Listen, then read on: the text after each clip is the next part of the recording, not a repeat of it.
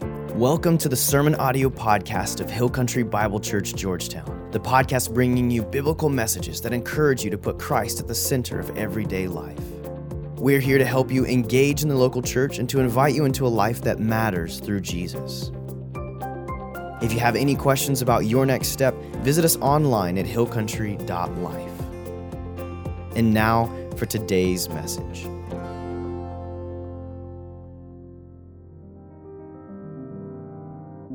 This light was shining over my shoulders. I began to see a small, bright, brilliant glow that got bigger and bigger and bigger. Y yo miré que estaba bien brilloso, una luz tan brillante. And it's the brightest thing you can imagine, but I could look at it. And I never, ever wanted to leave. 64.6% of near death experiencers describe an unearthly, beautiful, mystical light. They feel overwhelming love. It's sort of like a million times a million of any love they ever felt on earth. They did see the magnificence of just the light shining forth in everything, bringing life to everything. And the light was not just something you would see. This was really a light born out of love. Yo sé que esa, esa vez que yo, esa luz que yo vi era la luz de Dios. Today, we're talking about the God of light and love. And have you ever thought about how much human beings crave love? I mean, just think about the millions and millions of love songs written over the centuries. Think about how relationships and love motivate most of what we do. And yet, there's a painfulness about love on planet Earth, right? I mean, if there weren't, we wouldn't even have country western music. We wouldn't have breakup songs. We wouldn't have any Taylor Swift songs, would we? We also wouldn't have around a 50% divorce rate. Now, there's something strange about this craving for love. We have to be loved and known and accepted, and yet there's this universal human struggle to give and receive love. Why is that? Well, C.S. Lewis, an Oxford scholar, once said that creatures are not born with desires unless satisfaction for those desires exists.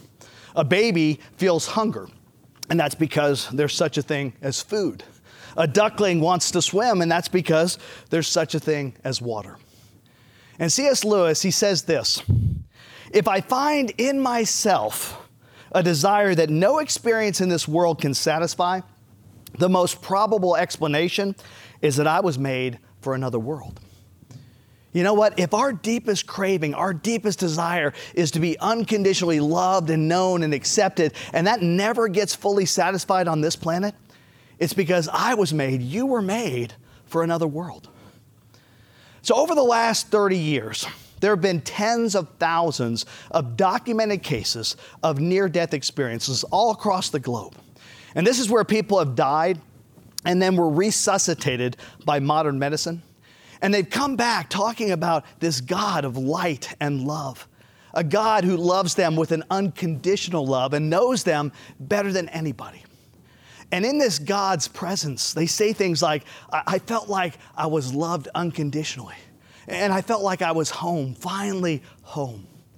And consistently, they describe God as a God of light and love. But you know what? This is really nothing new. This is not unique to near death experiences recorded over the past 50 years.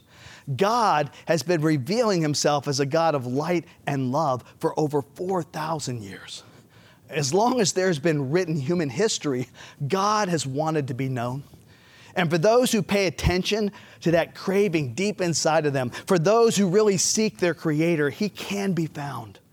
God has been revealing the truth about himself to us for thousands of years through the Jewish prophets in the Old Testament and through Jesus and his disciples in the New Testament. And modern science, through these near death experiences, is confirming what God has always revealed in the Bible. So, first, all across the globe, NDEers, those who have had near death experiences, say that God is light. Well, all the way back in 1500 BC, God appeared to Moses as this brilliant light in a bush that wouldn't burn up. And then in about 600 BC, Ezekiel, a Jewish prophet, has this vision of heaven and he sees God. It says, High above on the throne was a figure like that of a man. I saw that from what appeared to be his waist up, he looked like glowing metal, as if full of fire. And that from there down, he looked like fire. Like the appearance of a rainbow in the clouds on a rainy day, so was the radiance around him. This was the appearance of the likeness of the glory of the Lord. You see, the Jewish prophets saw the same brilliant God of light who revealed himself as Yahweh. And he sometimes appears as this brilliant man of light. In fact, Daniel, a Jewish prophet living in Babylon, this is modern day Iraq, in about 450 BC, he writes this on April 23rd, okay, that's a modern translation. That makes it our equivalent for today. On April 23rd, as I was standing on the bank of the great Tigris River, I looked up and saw a man dressed in linen clothing with a belt of pure gold around his waist.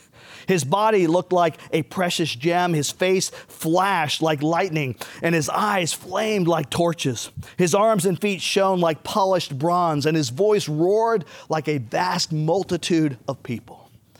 You see, this God of light has actually been revealing himself for thousands of years before many of the world's religions were even formed, which most were not formed until around 500 BC. And yet, all the way back in 2000 BC, God says to Abraham, Abraham, through you and your wife Sarah, I'm going to create a nation, the Jewish nation, to be a blessing to all the nations. How? Through this Jewish Messiah who God said would come to die and pay for the sins of all the people. And all this was foretold by the Jewish prophets, like Isaiah writing in 680 BC. Isaiah 9, 1 to 6 says this There will be a time in the future when Galilee of the Gentiles will be filled with glory. The people who walk in darkness will see a great light. For a child is born to us, a son is given to us the government will rest on his shoulders, and he will be called Wonderful Counselor, Mighty God, Everlasting Father, Prince of Peace. This is a Jewish monotheistic society, and yet here, the one true God says that he will reveal himself as a child, as a son, and come to Galilee. Wow. Well, Jesus lived and taught in Galilee. And he said things again and again like this I am the light of the world. If you follow me, you won't have to walk in darkness because you will have the light that leads to life. Jesus' disciples said at one point he was up on a mountain and he was transfigured and became more brilliant than the sun. And John, one of Jesus' disciples, claims he saw Jesus risen from the dead. And in Revelation, he writes this He was wearing a long robe with a gold sash across his chest. His eyes were like flames of fire. His feet were like polished bronze, refined in a furnace, and his voice thundered like mighty ocean waves. And his face was like the sun in all its brilliance. You know, what's amazing is this is the same God people are experiencing all over the globe when they have these near death experiences. Like Simran in India, who died in a bus crash. Okay, he says this Then a brilliant light appeared which had a soft male voice that said, You will leave everything behind your loved ones, your hard earned awards, money, even your clothes. You will come to me empty handed. The light also gave me an important message and told me to remember it. The accident rendered me disabled. To this day, he says, when people see me smiling, they wonder why I have a glow on my face. It's the glow of God. I feel very homesick. I have to live this life and obey the message until He calls me back. He only had love for me. It's very hard, but I'm trying my best to spread the love and peace God has for all of us. Now, think about that. This is incredibly strong evidence. I mean, there have been studies done between people who've had near death experiences in India and people who've had near death experiences in the United States. And they found that Indians didn't experience the God or the gods of the Vedas, their scriptures, they experienced the God of the Bible. People all around the world are experiencing the exact same God. It's kind of like Paul wrote in Romans 10 For there is no difference between Jew and Gentile. There's no difference in nationalities or cultures. The same Lord is Lord of all and richly blesses all who call on him. For everyone who calls on the name of the Lord will be saved. You know, even atheists, okay, people who didn't expect to find anything on the other side, cried out to Jesus and found him. Howard Storm was an atheist college professor who, by his own admission, had denied God completely, lived just for himself. He said he wasn't a good husband, he wasn't a good father. He said he basically lived to build his own kingdom. Well, he was taking a tour of France when his duodenum ruptured there in France in his stomach and he, he couldn't get surgery in time.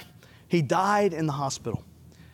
And at first, he had a hellish NDE, which we're going to talk about. We're going to come back to that, talk about it more in depth in week six. But Howard found himself in this outer darkness, just like Jesus described. And by the way, for these people, their experience is as real today as it was back then. So it's very emotional for them still. And I want you to listen to what Howard discovered about this God of love and mercy and light when he cried out to him. Check this out. There's no hope, there's no way out. And I, I am in the um, bottom of the pit of hopelessness and despair and self pity, whatever. In that, this memory comes of myself as a little boy sitting in a Sunday school classroom singing, Jesus Loves Me. And I could see myself vividly, so innocent, so sweet, so naive, simple, and feeling what I felt when I was like a little boy, like maybe eight or nine years old or whatever. Jesus loves me, this I know. That's what I kept hearing over and over again. But I had put all and put that all away behind me, beside me, and denied it all and mocked it all, and um, and now all of a sudden, it was all I had. I had nothing else. I'm scra- I'm scraping the bottom of the barrel of what might be possible. So. Um, I thought about that too, and I thought, he, why would he care about me? Even if he is, why would he care? He must hate me. I'm so sorry. And I thought, enough of this. I'm done. I don't have anything else. Jesus, please save me. And when I said that, I saw light, tiny little speck of light, and it very rapidly got very bright and came over me. And I saw out of the light hands and arms emerge out of this impossibly beautiful white light. I was experiencing a love that is beyond, far beyond words. If, if I, I've never been able to articulate it, but I can say that if I took all my experience of love in my entire life and could condense it into a moment, it still wouldn't begin to measure up to the intensity of this love that I was feeling. And those arms went on me and healed me. They went behind my back and he picked me up as if it was no effort on his part. He just gently picked me up and held me up against him real tight, up against his chest. So there I am with my arms around him, his arms around me, and I am bawling like a baby, and I am slobbering and snotting and drooling with my head buried in his chest, and he starts to rub my back. Like he wasn't saying there, there, but it was just like like a mom or a dad with a child. And I knew I don't I don't know how I knew, but I knew that he loved me very much just the way I was. Later in this experience, we did a life review, and he made perfectly clear, clear what he did not like, and I can safely say despised, hated, detested about my what I had done with my life, but he always loved me. And the reason why he didn't love what I did was because it detracted from who I was meant to be. Hmm. You know, no matter what you have done, that's true for you too. God may not like what you've done, what I've done, but He loves you unconditionally. And just stop and think about that. I mean, what could motivate this tenured professor to change his entire life after he had this experience in France? I mean, two years later, after that event, he left his tenured professorship to become a Christian pastor. His wife, now his ex wife, she's still an atheist. She divorced him because she thinks he's crazy. But what could motivate that? Only this God of unbelievable love. NDEers say it, but it's what the Bible has said all along. And all around the globe, when people experience this God of love and light, they say this God loved me with a love beyond words. Now, I realize Christians might hear this and think, well, why would Hindus or Buddhists or people who don't even believe in Jesus experience the God of the Bible?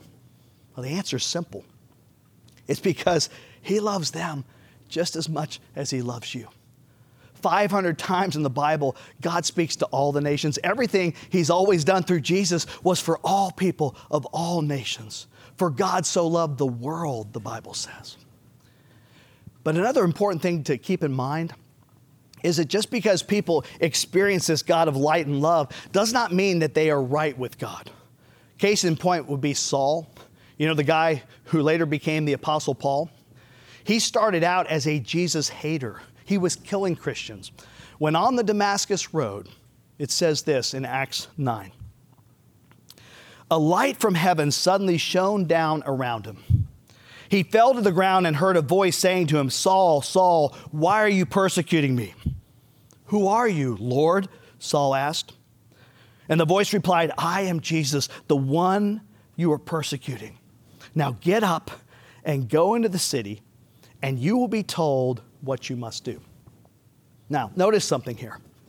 This God of light and love, who turns out to be Jesus, doesn't tell Paul what to believe. He doesn't explain the gospel to him. He simply tells him, You will be told what to do. And then Jesus leads this other man, Ananias, to come to Paul and explain all that Jesus had done for Paul, that Jesus died to pay for Paul's sins, that he could be forgiven, that he could be set right with God. But Jesus doesn't tell him that. And so Paul still has a choice. Folks, this is very important. Relationship with God is a gift, it's free. Heaven is a free gift received by faith and faith alone. And you know, next week we're going to talk about the life review and how what we do in life really matters. But what we do in life does not earn us a relationship with God. That's free for anybody who wants it. But you have to choose to put your faith in Jesus as the one who forgives and gives the gift of eternal life. So Paul still had to choose. And of course, he did. He chose God, he chose Jesus. And NDEers who see this God of light and love, they still have a choice of whether or not they're going to trust in Jesus. So let me ask you have you made that choice in your life? You know, have you accepted God's gift of forgiveness and eternal life that He paid for through Jesus? God is a holy, just, and righteous God. And so a price had to be paid for your sins. Well, the good news is God's, God's justice and God's unconditional love, they meet on the cross. That's where Jesus paid the price for all mankind to make a way so that we can all be forgiven by faith in Him. You know, Howard and many others seem to have a second chance, but don't think we're all going to have a second chance. Because in near death experiences, they talk about a border or a boundary. See, they knew they couldn't cross this boundary and still come back to earth, which means once you cross that border, that boundary, you enter true eternity. And at that point, your choices are final, eternalized. So don't wait to choose to put your faith in Jesus. I mean, these people went right up to the edge, either final separation from God or final togetherness with God. You don't want to try that because there are no guarantees. Bible says now is the time. You know, in Revelation 1 7, it says, Everyone will see him, even those who pierced him. Even those who nailed Jesus to the cross are going to see him. So it shouldn't surprise us that people see him who don't yet know who he is. Now, many come back and they discover who he is, like Paul, like Howard, but others don't. But regardless, God is love, people. It's what he's been revealing all along. You know, all the way back in Moses' day, 3,500 years ago, we read this the Lord passed in front of Moses, calling out, Yahweh the Lord, the God of compassion and mercy. I am slow to anger and filled with unfailing love and faithfulness. I lavish unfailing love to a thousand generations. I forgive iniquity, rebellion, and sin, but I do not excuse the guilty. See, that's what Howard experienced this unfailing love. He didn't excuse Howard's bad actions, instead, he paid for them on the cross. The same is true for you. Jesus has paid for your sins. But you have to receive that payment personally by putting your faith in Him.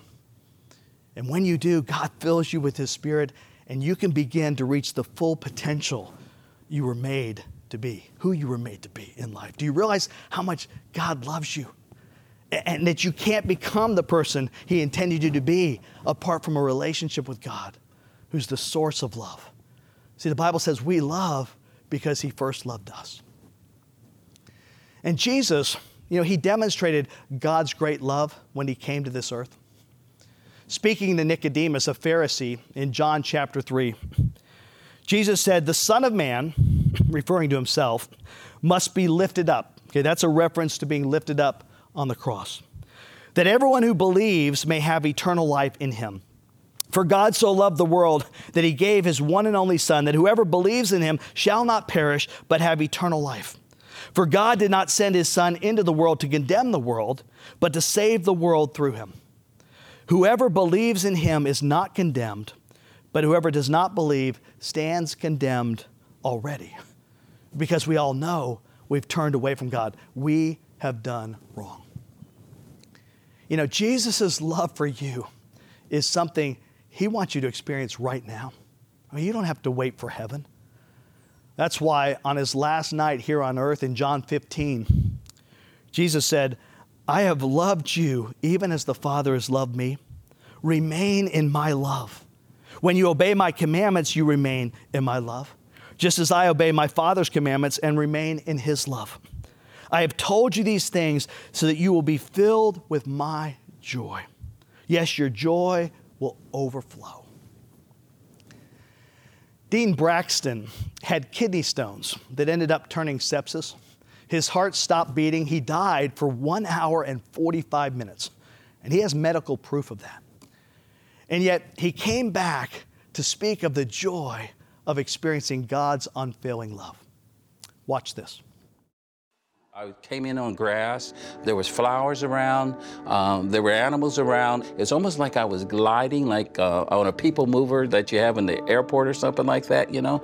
And I, I remember uh, going up to the trees, and then the trees just started opening up for me. And there was a pathway that was laid before me, and I just went on that pathway. And as I went through the forest, it seemed like everything in the forest was saying to me, "He's going to see the King. He's going to see the King." And when I got on the other side of the forest, that's when I saw Jesus He was real bright, you know, um, you know, brighter than any light I've ever seen, even the sun.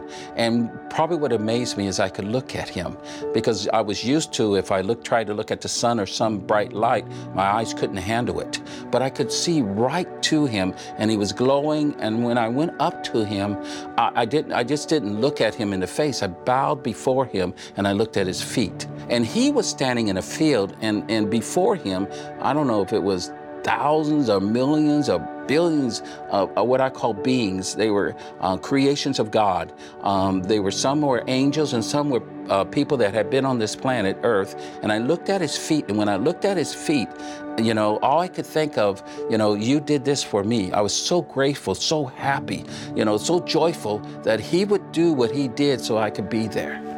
And after I said, You did this for me, the next words that came out of my mouth were, Thank you, thank you, thank you, thank you, thank you, thank you, thank you, thank you, thank you, thank you, thank you, thank you. And then the next thing I, I realized is I was looking at his feet, and his feet were a bronze kind of color, almost like a metal color, but there was more than that. It was more beautiful than you can imagine. And I remember thinking to my, myself, his feet loved me. And it was like I was li- literally receiving the fullness of the love of God through the feet of Jesus. And at that moment, I didn't want to look at anything else. I did look at the rest of him, but at that moment, I just wanted to receive that love that was coming through his feet. And I remember then start looking up, and every portion of him was loving me. His entire being loved me. And what got me was he only loved me. I knew he loved others, but it seemed like he only loved me. He kind of just um, said things to me telepathically and all kinds of stuff, more than I, I could even express.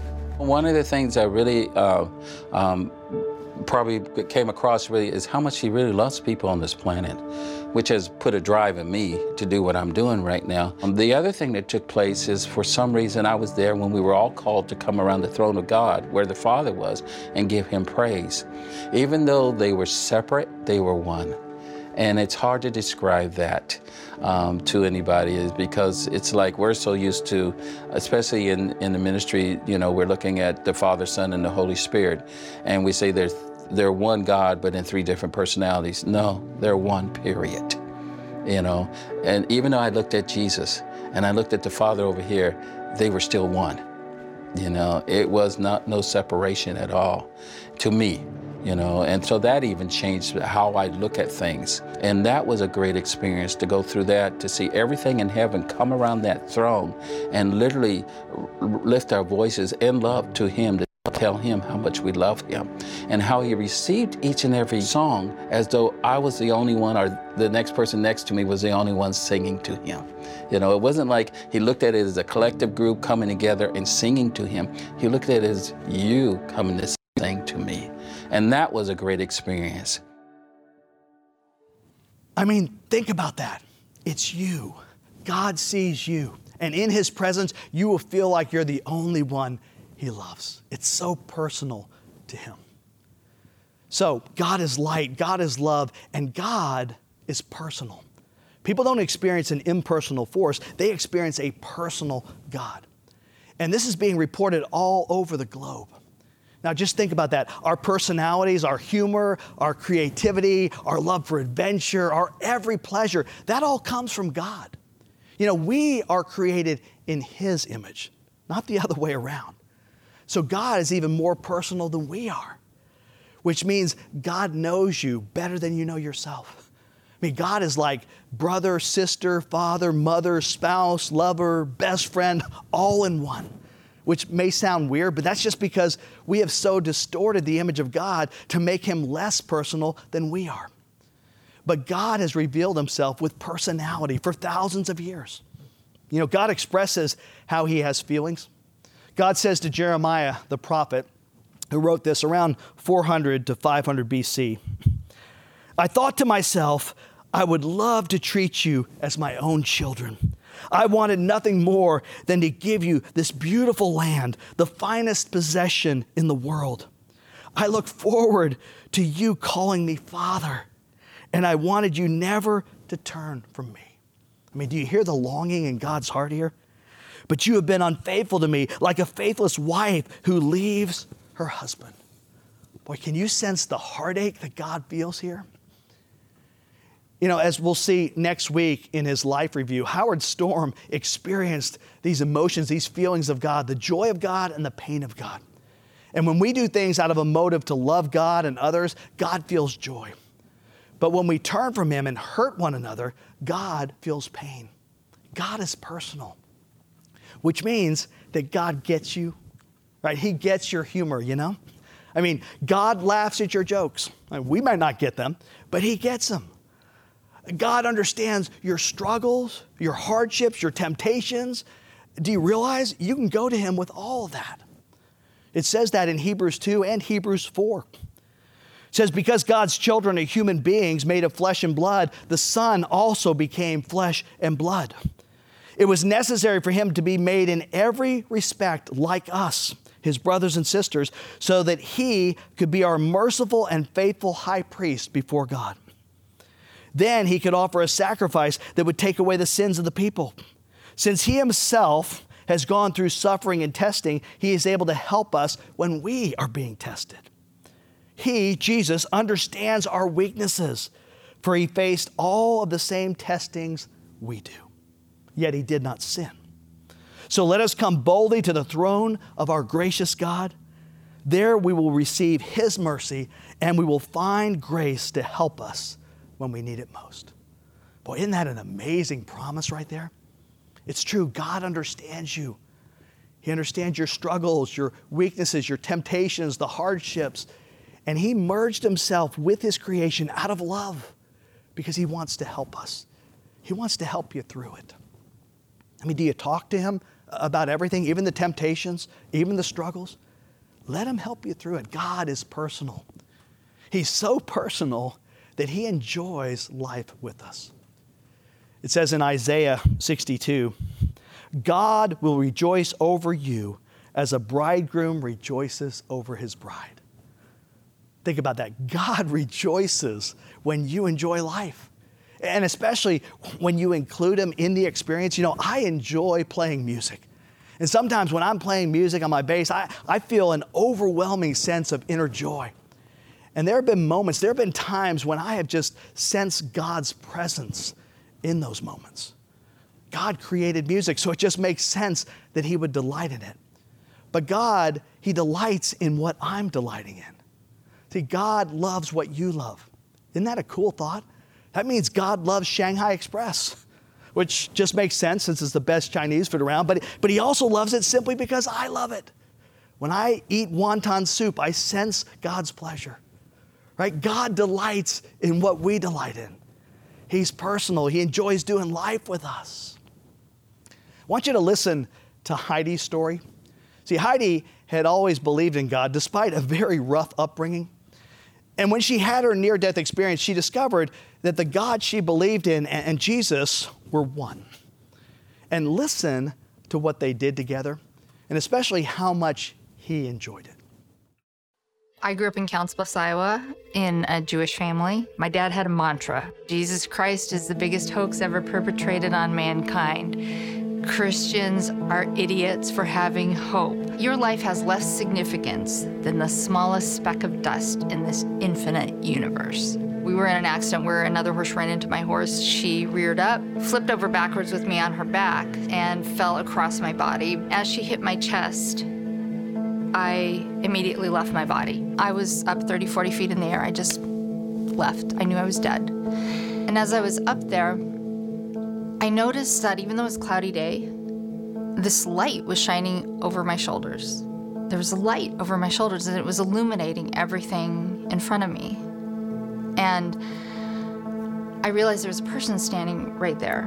And he moved forward and he was standing, we were up in the air, but we were standing. And uh, he is standing right next to me, and I looked at him, and he looked at me, and it's like, oh Jesus, oh hey, it's like, how you doing? I knew that I had known him my entire life. It was not a surprise. I was not shocked. I was not thinking, what is a nice Jewish girl like me seeing Jesus? Why am I seeing Jesus? No, I knew this man. I knew him. And um, he he was smiling at me. We were talking, but I mean, it's not like my mouth was moving, but I know we were talking. And he very quickly showed me my life. I didn't have a whole lot to see because really and truly I was a good kid. And he, he, uh, I saw him from the time I was formed in my mother's womb. He had been with me. He had always been with me all my life. And, um, you know, just when I used to talk to God at night when I was a little kid, he'd been there, that he'd been there sitting by my bed. I saw that. After this life review, and I was no longer really looking at the ground, he took my hand and we flew. We surfed. I didn't go through a tunnel. A lot of people, I've heard people say they go went through a tunnel. No tunnel. It was like we had this wave of light under our feet, and I know my feet were bare because I could feel the wave of light under my feet and it was pushing us forward. And we were holding hands and flying like Superman and Lois Lane. So faster and faster and faster, I saw a light. And it was getting closer and closer, and it was, it's a living light. And it's the brightest thing you can imagine, but I could look at it and you would think it would burn you, but it doesn't. It's perfect, it's blemishless, and it takes up, that light took up my entire field of vision. It was infinite in its scope, but it was alive and that light was love. And Jesus took me directly into the light. And the next thing I knew, I find, found myself sitting on God's lap. And I have a granddaughter, a two year old granddaughter. And you know, if she needs comforting or she wants to be held, she she'll sit on my lap and bury her her face in my chest, and I'll put my arms around her, and she'll, she'll have her arms around me. That's what I was doing. I was like a little kid. I was sitting on God's lap, and I buried my face against his chest, and I put my arms around him, and he had his arms around me, and I never ever wanted to leave. I didn't want to leave. I just wanted to sit there forever and be held by God. And it's, I can't explain how God can be a light and God can be a man and God can be love. I, I can't explain it. I can't. But that's what I experienced. Now, Heidi had a Jewish background. But after that ex- experience, she put her faith in Jesus. She still considers herself Jewish, but she put her faith in Jesus when she realized that he was the one the Old Testament prophets had been pointing to all along. And this experience taught her that God is intensely relational. He wants a relationship with us. But the reason God doesn't force himself on us, the reason God doesn't tell everything to these near death experiencers about who He is and what they must do, is because God wants us to seek a loving relationship with Him. And a true loving relationship, it can't be forced. We have to seek it out of our own free will. But that's what God wants most with you a relationship. It's why He created you, it's why He created all of us. But God created us with, with the freedom to be able to choose or refuse a relationship with Him. Now, all of us at one point or another, we've chosen our own will, our own way. We've gone our own way rather than seeking God's way. But again, God's unconditional love satisfied God's justice when Jesus paid for all of our sins on the cross, so that anyone who turns back to God in faith can have a relationship with Him.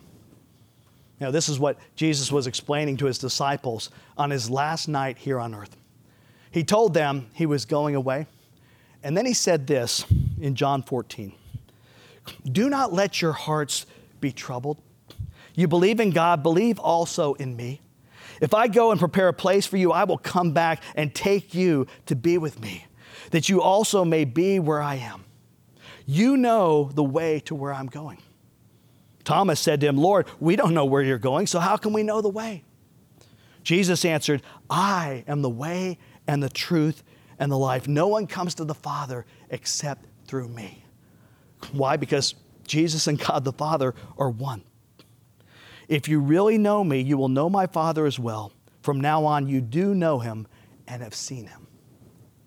See, those who seek God sincerely are seeking Jesus. They just may not realize it yet, kind of like Heidi. But at the same time, Jesus said the Father is always drawing people to himself. Look at what Jesus said in John chapter 6. Jesus answered, No one can come to me unless the Father who sent me draws them, and I will raise them up on the last day. It is written in the prophets, they will all be taught by God. Everyone who has heard the Father and learned from him comes to me. I mean, that's like Heidi's experience. She heard the Father, she was seeking him, and she came to know Jesus as the Savior. But Jesus also said this in Luke 10 But whoever rejects me rejects him who sent me. In other words, if someone hears all of this and isn't even willing to consider all this evidence for what God has done through Jesus, that we can know God in a way that we can relate to, if they hear all of that and they just blow it off, then Jesus says, in reality, you're just blowing off God. You're not really wanting to know or seek God at all. Now, next week, when we talk about the life review, we're going to talk about how we were meant to go through life in relationship with God. In fact, have you ever wondered what's my purpose? Well, we're going to talk about how you can know and live out your purpose next week. So you don't want to miss that. But let me end with this. Practically, how do we live this stuff out? Well, again, if you remember the Lord's Prayer, we talked about this last week. Jesus taught us to pray, Father, your will be done Your will be done through me on earth as it is in heaven. So, if God is light and love and personal and relational, how can we live those things out? Well, the first step would be this you've got to start a relationship with God if you don't already have one. You know, maybe this is all brand new to you. If so, take the time to seek out the truth. God says you will find him if you seek him. And I'm telling you, the evidence for Jesus is overwhelming if you'll search for it. And maybe you're ready to have that relationship with Jesus right now. If so, I'm going to give you a chance to enter into a relationship with him when I pray in just a moment. But there's nothing you have to do. It's a free gift God offers. He simply asks you to trust in Jesus for forgiveness and eternal life. And the moment you put your faith in Jesus, God adopts you into his heavenly family, and nothing can separate you from him. Second, I would encourage you to grow in friendship with God. I mean, start discovering more about who God is by, by reading the Bible. Now, I recommend get a modern translation, read the teachings of Jesus, starting in the book of John. You know, if you've accepted this free gift of a relationship with God, God didn't mean for it to stop there. He wants you to grow as a friend of His. You know, back in the Old Testament, the Bible says that Abraham trusted God and God called Abraham his friend. Now, what does that look like? Well, all friendships develop with time spent together and trusting one another more and more. So, do you spend time with God? Do you invite Him into different moments throughout your day? Do you read the Bible to know more about Him, to know more of His promises? And then, do you trust those promises? See, the more you trust Him, the more you're going to see God involved in your life. And the more you're going to realize, I am a friend of God. And then, third, let me encourage you to bring the light and love of heaven to earth. Begin to ask, even this week, God, how can I show more of your light and your love? to the people around me, to my family, my neighbors, uh, people online, my coworkers. Maybe you haven't seen them in a while. Reach out to them. And how can you bring light, right? You know, we live in a dark world, people. I'm hearing more and more people right now who are feeling isolated, alone, depressed, anxious, even suicidal. You can bring light and hope to them. You know, God used people like Ananias. Remember him? He was the guy who shared the good news with the Apostle Paul. And God nudges people like us to go to others and show and tell. Show the love of God and tell them about the love of God. You know, invite someone to check out these messages on Sunday or anytime during the week at hillcountry.life. Encourage them to think about what happens after this life and to check out this sermon series. Maybe have them go back and listen to the beginning, right? Listen to each week, all the past messages. You could even start a small group at your home, you know, maybe via Zoom. Go over the discussion guides that I post online every week. People, you can do it. You and I, we can bring the light and the love of God personally and relationally to the world around us. So let's do that this week. Pray with me. God, I want to thank you that you have not left us in the dark. You have been revealing your great love for us all along, for thousands of years. But God, forgive us because the truth is we get so consumed with our own will and our own ways that sometimes we, we forget about you. We don't always seek you. But I want to thank you that you have made it so easy to come back into a relationship with you. And for anybody right now, maybe you're here and you're, you're listening to me and we're praying right now and you want that relationship with Jesus. If that's you, just in the quietness of your heart, wherever you are, simply say to Him, Jesus, I admit that I'm a sinner, that I don't live up to your perfect standard, but I believe you sent your Son Jesus to come to this world to live the perfect life I could not live and to die on a cross for my sins. And I believe he rose again on that third day. And I believe that he is willing to give me forgiveness and eternal life. And so I am putting my faith in Jesus and Jesus alone. Not in anything that I'm going to do, not in anything else. I'm just saying, Jesus, thank you for forgiving me and giving me eternal life, and I'm trusting in you. And Lord, for those of us who have already put our faith in you, I pray that this message would be encouraging and inspiring, that all these passages about you being light and love, they're real, that you truly are beyond amazing. You're astonishing. You're going to overwhelm us with your light and your love. And I pray that we would begin to delight in that and look forward to experiencing that in person. And in the meantime, that we would try to shine that same light and that same kind of love to those around us.